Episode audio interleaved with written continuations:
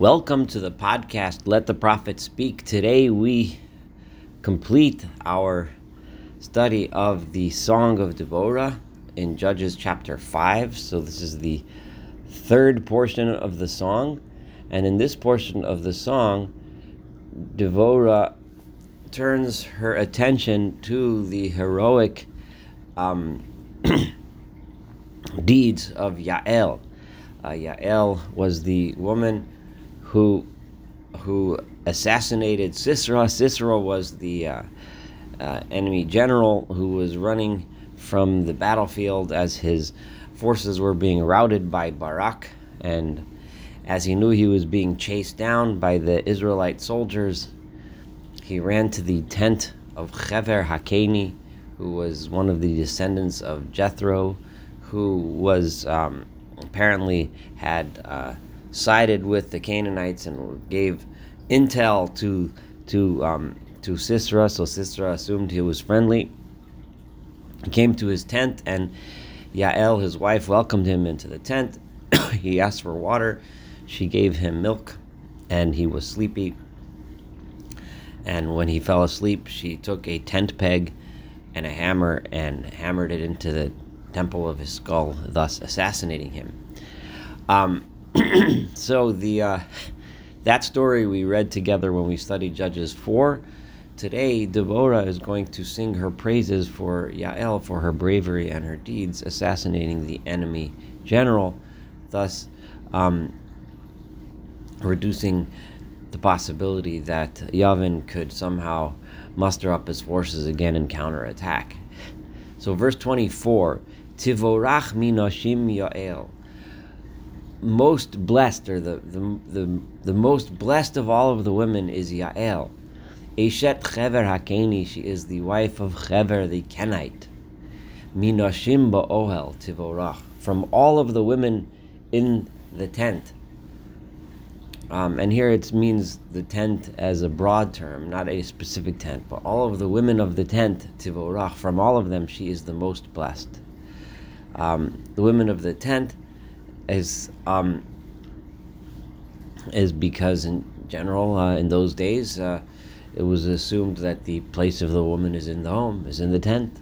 So she was from of the women in the tent. It's also Yael's life was different than Deborah herself. Deborah herself was out there. She was under the tree, the Tomer Deborah, the palm tree. She was the prophetess. She was the judge. Whereas Yael was a more traditional female role, the woman of the tent, to whom Sisera went, assuming that he would get a warm and welcoming home with food and drink and a place to sleep and so on. So Yael had a different kind of life. So she was from the Nashim Ba'ohel, as opposed to Deborah herself, who was from the Tomer Deborah, the one who was out there. Mayim Shoal, he asked for water. This is verse 25. Chalav Nasana, but she gave him milk. This was clever because milk fills you up, makes you full, and makes you more sleepy. B'seifel adirim, in a seifel, which is a bowl of adirim, of great people, meaning a grand bowl. She gave, she treated him well in order to make him feel comfortable, feel at home, feel safe, and let his guard down. That's the key. Let his guard down, because and rethink and think of her as his friend. Hikriva chem'ah, she gave him chem'ah. Chem'ah is in modern Hebrew translates as butter.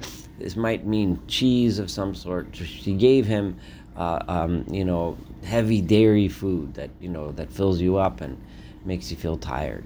Yada layasei tishlachna, and then when he fell asleep, she took her hand and sent it. Literally, it means sent her hand, or her hand reached to grasp the yaseid, the tent peg.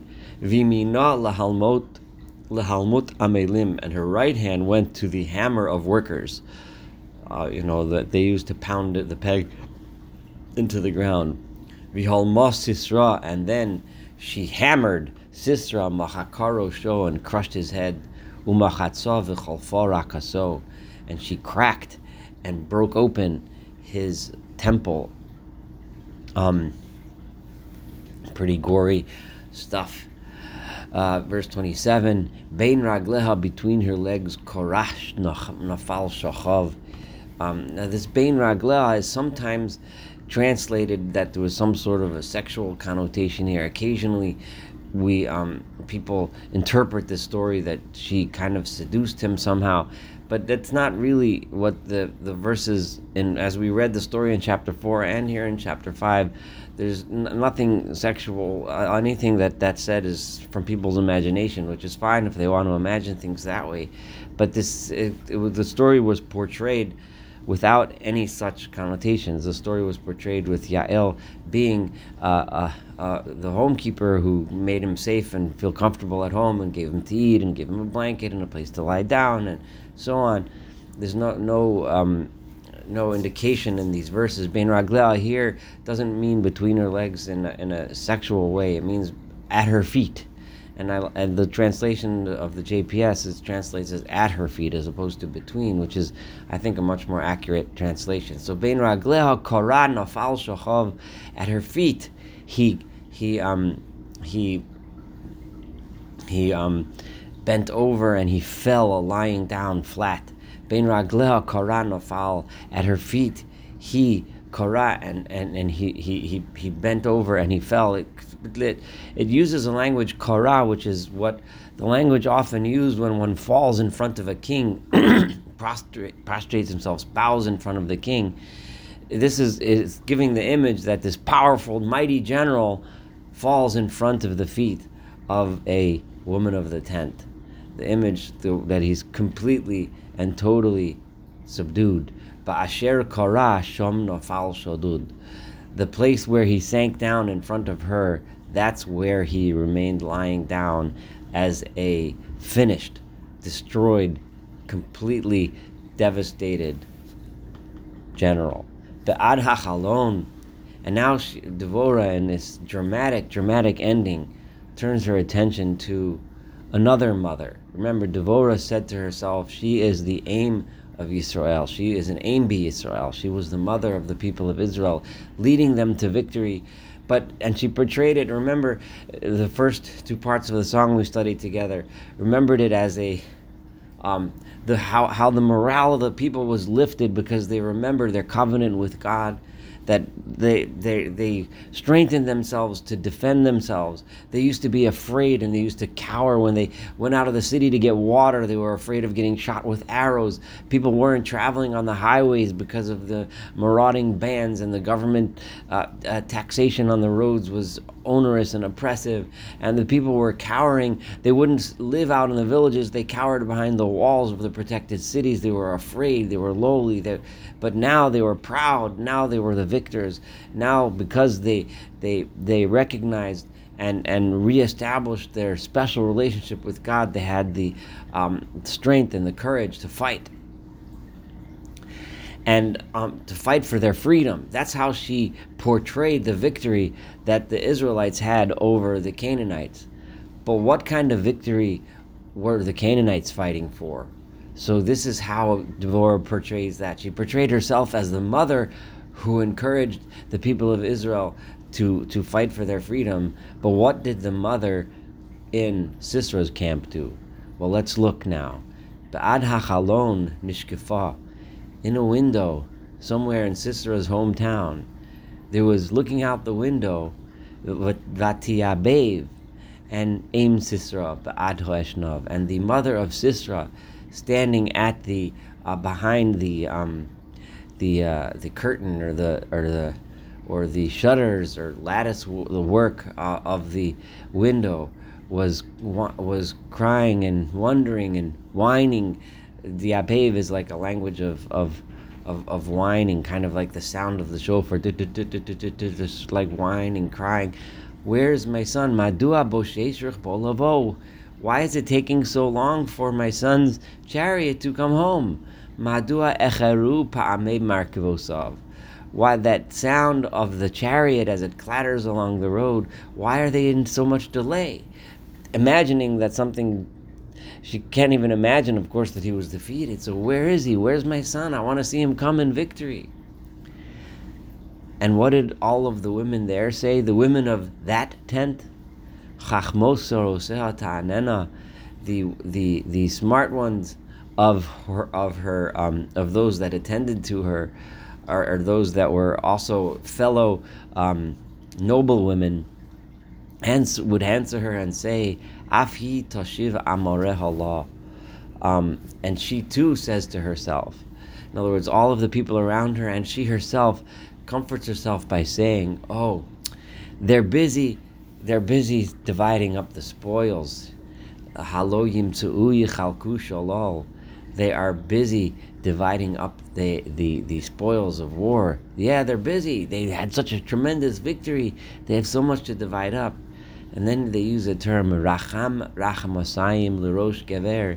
Each and every man is getting himself in one or two Israelite girls. Now the choice word here that she uses for the Israelite girls that they're winning in this war, that they're all taking for themselves, is an extremely vulgar way of referring to a woman. They refer to them literally as a racham, which is literally translates as a womb.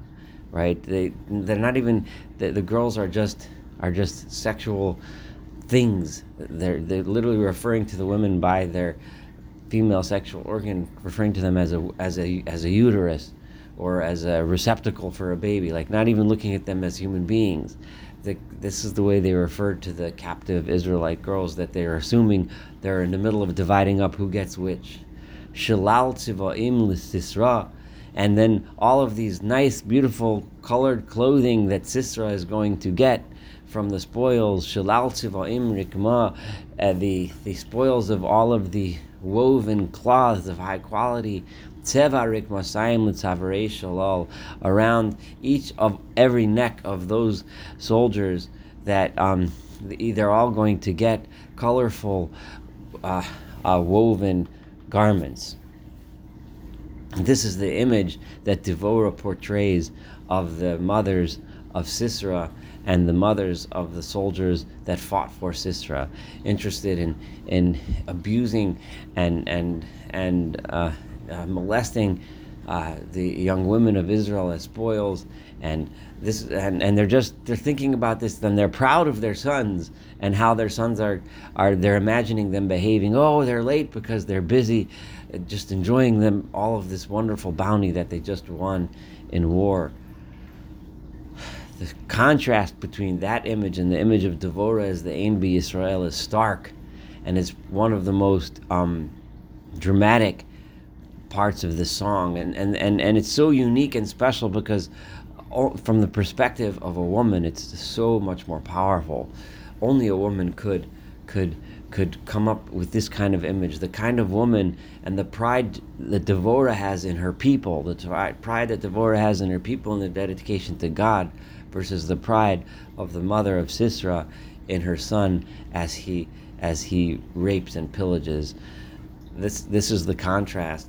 And if you take one takeaway from this song, take this away from this song. Cain Yovdu, and Deborah ends her thing saying, if this what we just saw in this battle, the destruction of these awful, horrific, oppressive enemies, so shall all of your enemies, God, be lost and destroyed. Cain Yovdu Koloi Vecha Adonai, V'ohavav Kitzeis Hashemesh B'Guraso. But those who love Him, those who love God, they shall be like the sun when it rises in its strength.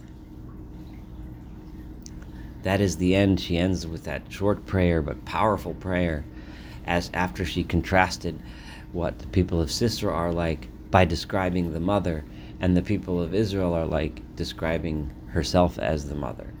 And peace reigned upon the earth for the next 40 years. It would seem that Deborah remained the prophetess and the judge for the next 40 years. This concludes the Song of Deborah and Chapter 5. Looking forward to studying Chapter 6 and the rest of this book of Judges together.